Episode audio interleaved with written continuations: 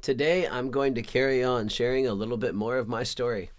So, I left off with my experience of receiving the baptism of the Holy Spirit with the gift of speaking in tongues. That probably happened when I was around 16 or so. And then when I turned 17, I graduated high school and I joined the Marine Corps. I was in boot camp for my 18th birthday, had already been in there for a month. While I was in boot camp, I remember people used to come to me and ask me if I spoke other languages. I was being told by the other Marines that apparently I was speaking in foreign languages in my sleep. And at this point, the only languages that I knew were English and a little bit of Spanish, which I had failed out of in high school. But people kept coming up to me saying, Hey, do you speak German or this other language? I kept hearing this.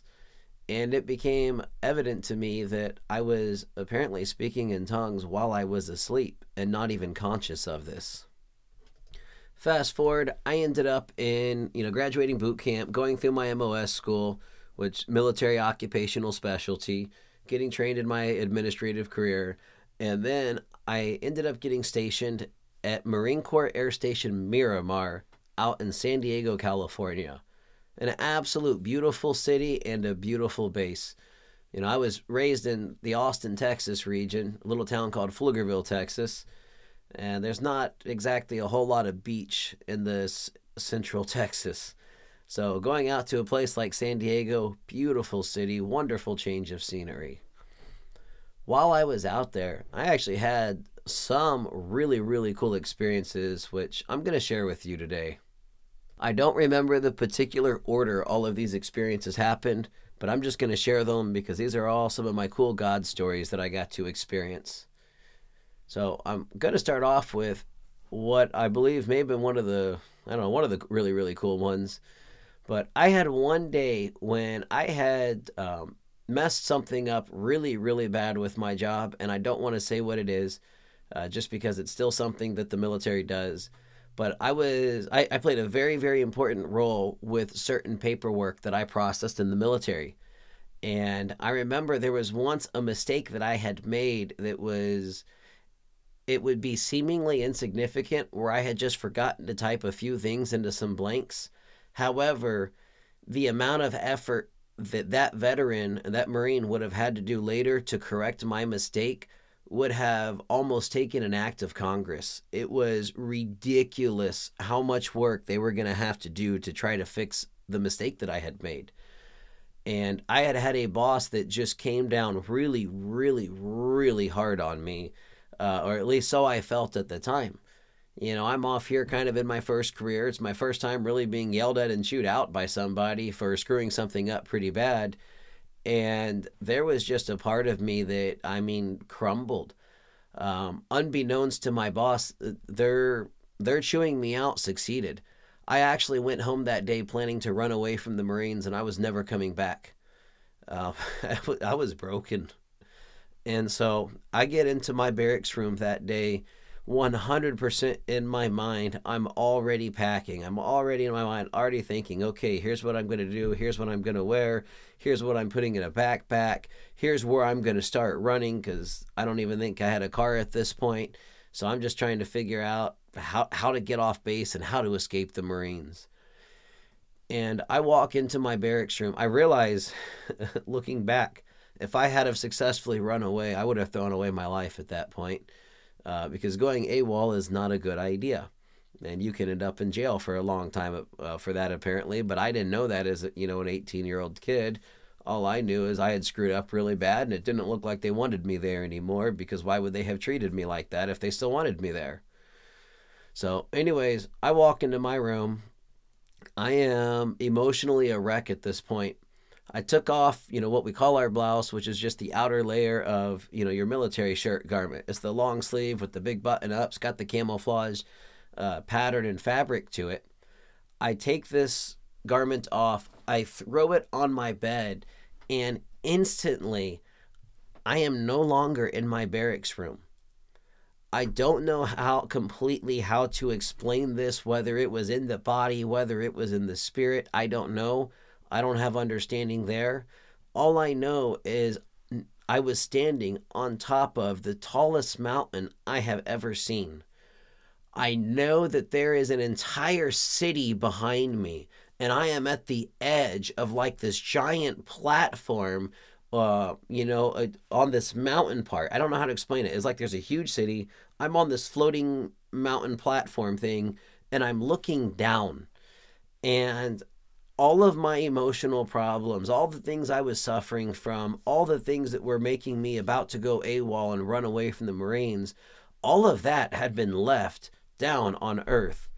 And my problems seemed more microscopic than an ant viewed from a hundred miles away. Yet here I was in this place where it's like I was getting this huge God level perspective on the entire world. And all of a sudden, my problems just seemed so small all the emotional turmoil, all the pain, all the suffering, everything just melted away as I felt like I was in God's hand being lifted up above everything. And next thing I know, I was back down in my barracks room. I don't know how long that experience lasted. I, I don't have any understanding there. I just knew that I was in my room and then I wasn't in my room and then I was back in my room. And somehow my entire internal state had been shifted to where I was no longer suffering. I was no longer in turmoil. I was no longer sad and brokenhearted about it. I realized looking back that God Himself had intervened to keep me from making a huge mistake that would have changed the course of my life in a very negative direction. My barracks room, in particular, is a place that I had kind of cultivated as a place where I was used to experiencing the presence of God before this particular day, I had spent many, many days just jamming out to praise and worship and singing songs to God one on one with just me and Him. I was never quite as much into that inside of, you know, the giant congregation worships, but I absolutely loved to do that one on one with God. And I mention this simply because, you know, the Lord reached down to really save me that particular day and give me this awesome experience and I don't completely understand it, but I do suspect that the reason why I begin to experience, you know, a number of things where God would interact and move supernaturally is because I spent a lot of just one-on-one time in God's presence. It wasn't me, you know, reading TV, theoretically having a belief in God. It was me not doing anything except literally sitting there having a conversation with God or singing to God or you know reading my bible with god and talking to him about it one on one i treated god as though he was real in my life and the more i began to treat him as though he was real the more real he became. Let's fast forward to july 18th 2003 so this is a story i feel i can share with y'all because it's you know almost two decades ago. So i am at Miramar. I'm a young Marine. I don't have a car. I've got a thing every Friday night. I take myself to the McDonald's on base, and I always go there and I order a 10 piece chicken nugget meal with usually at least two barbecue sauces and a thing of french fries. And that's, I've just, I was consistent while I was in the military. I don't necessarily love McDonald's today, not my cup of tea, but um, believe me, back then it was worlds better than what they were feeding us at the chow hall half the time. So, anyways, I won't get into those stories right now. Um, had some bad experiences with the chow hall food. So, I'm at McDonald's this particular Friday night, and I go to order my normal 10 piece chicken nugget meal.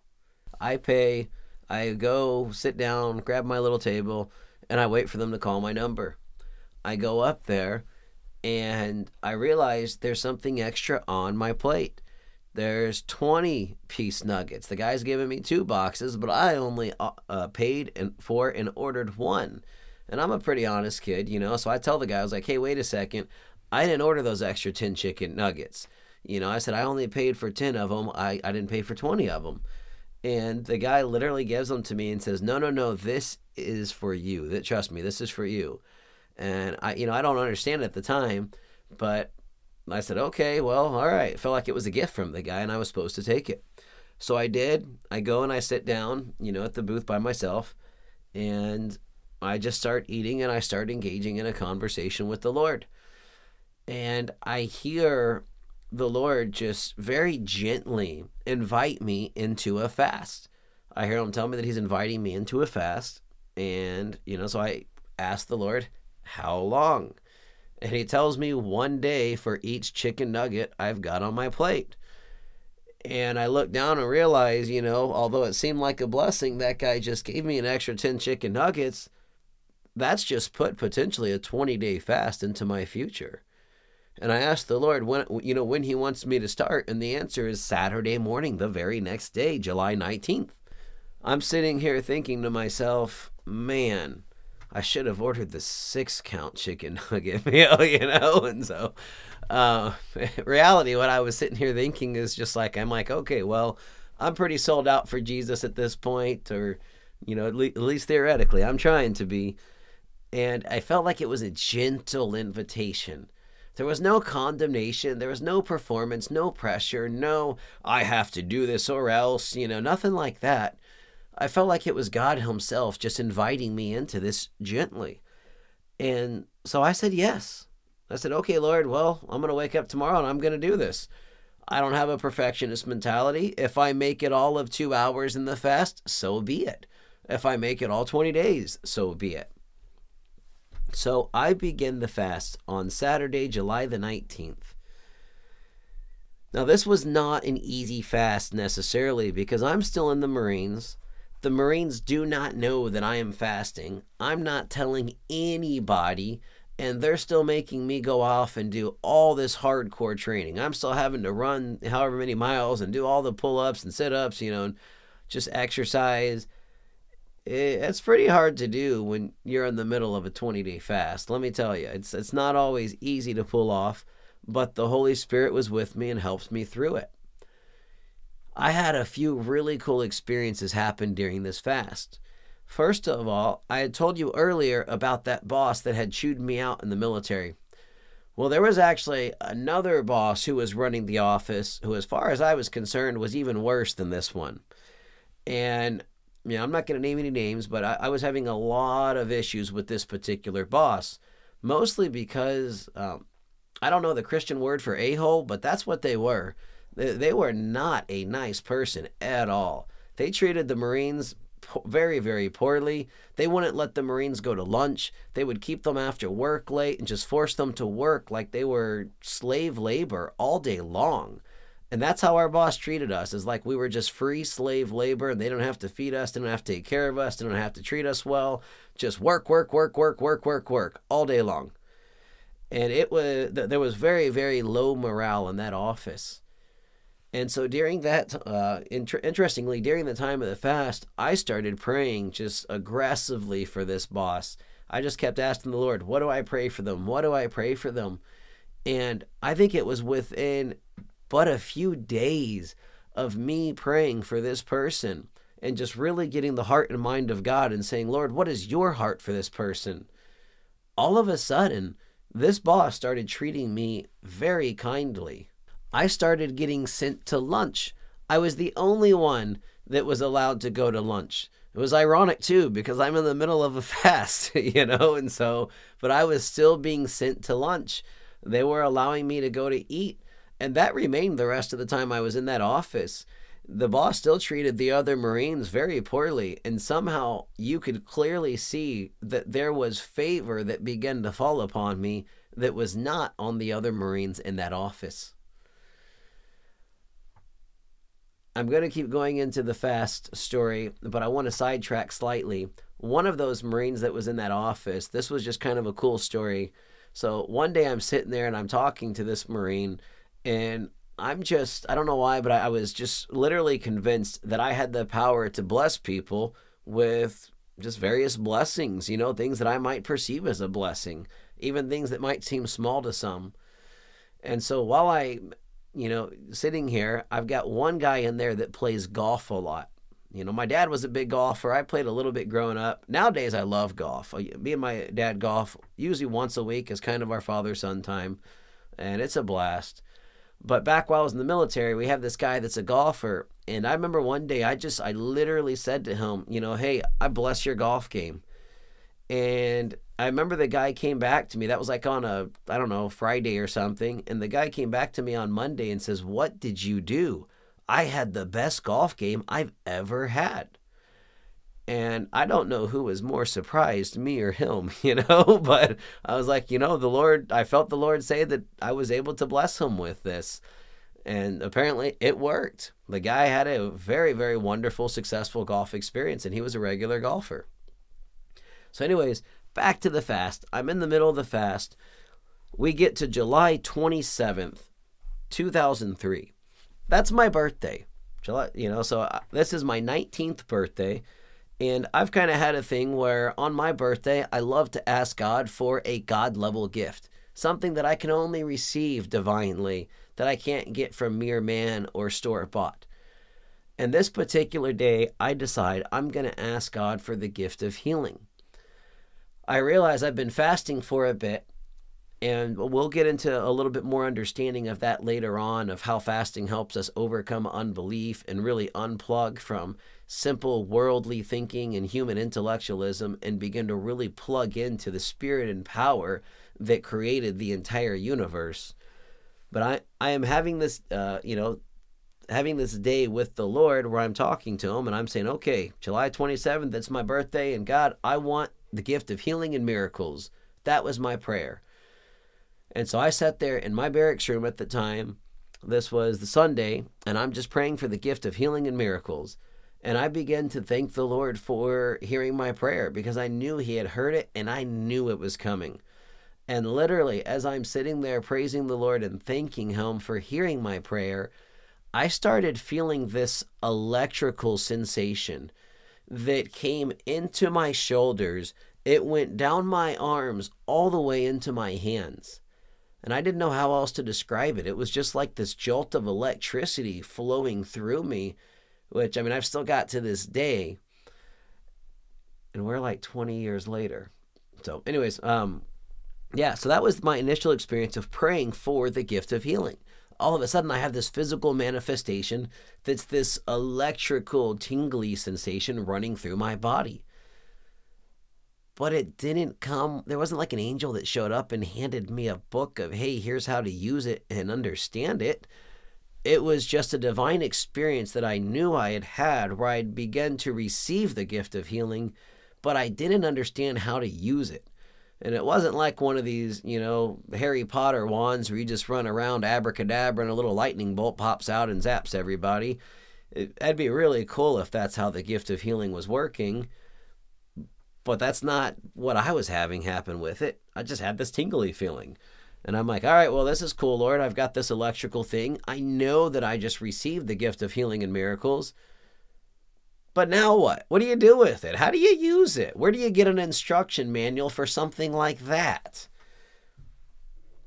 So, this experience did not fulfill my quest of wanting to learn to heal the sick. Instead, it just ignited me and lit me on fire. I was determined that I can't be the only one out there that had ever had this experience or felt this, you know, sensation of this electrical feeling going through my body. And I was determined to find somebody that seemed to understand it. And that will conclude today's episode. We'll carry on tomorrow and just pick up where we left off.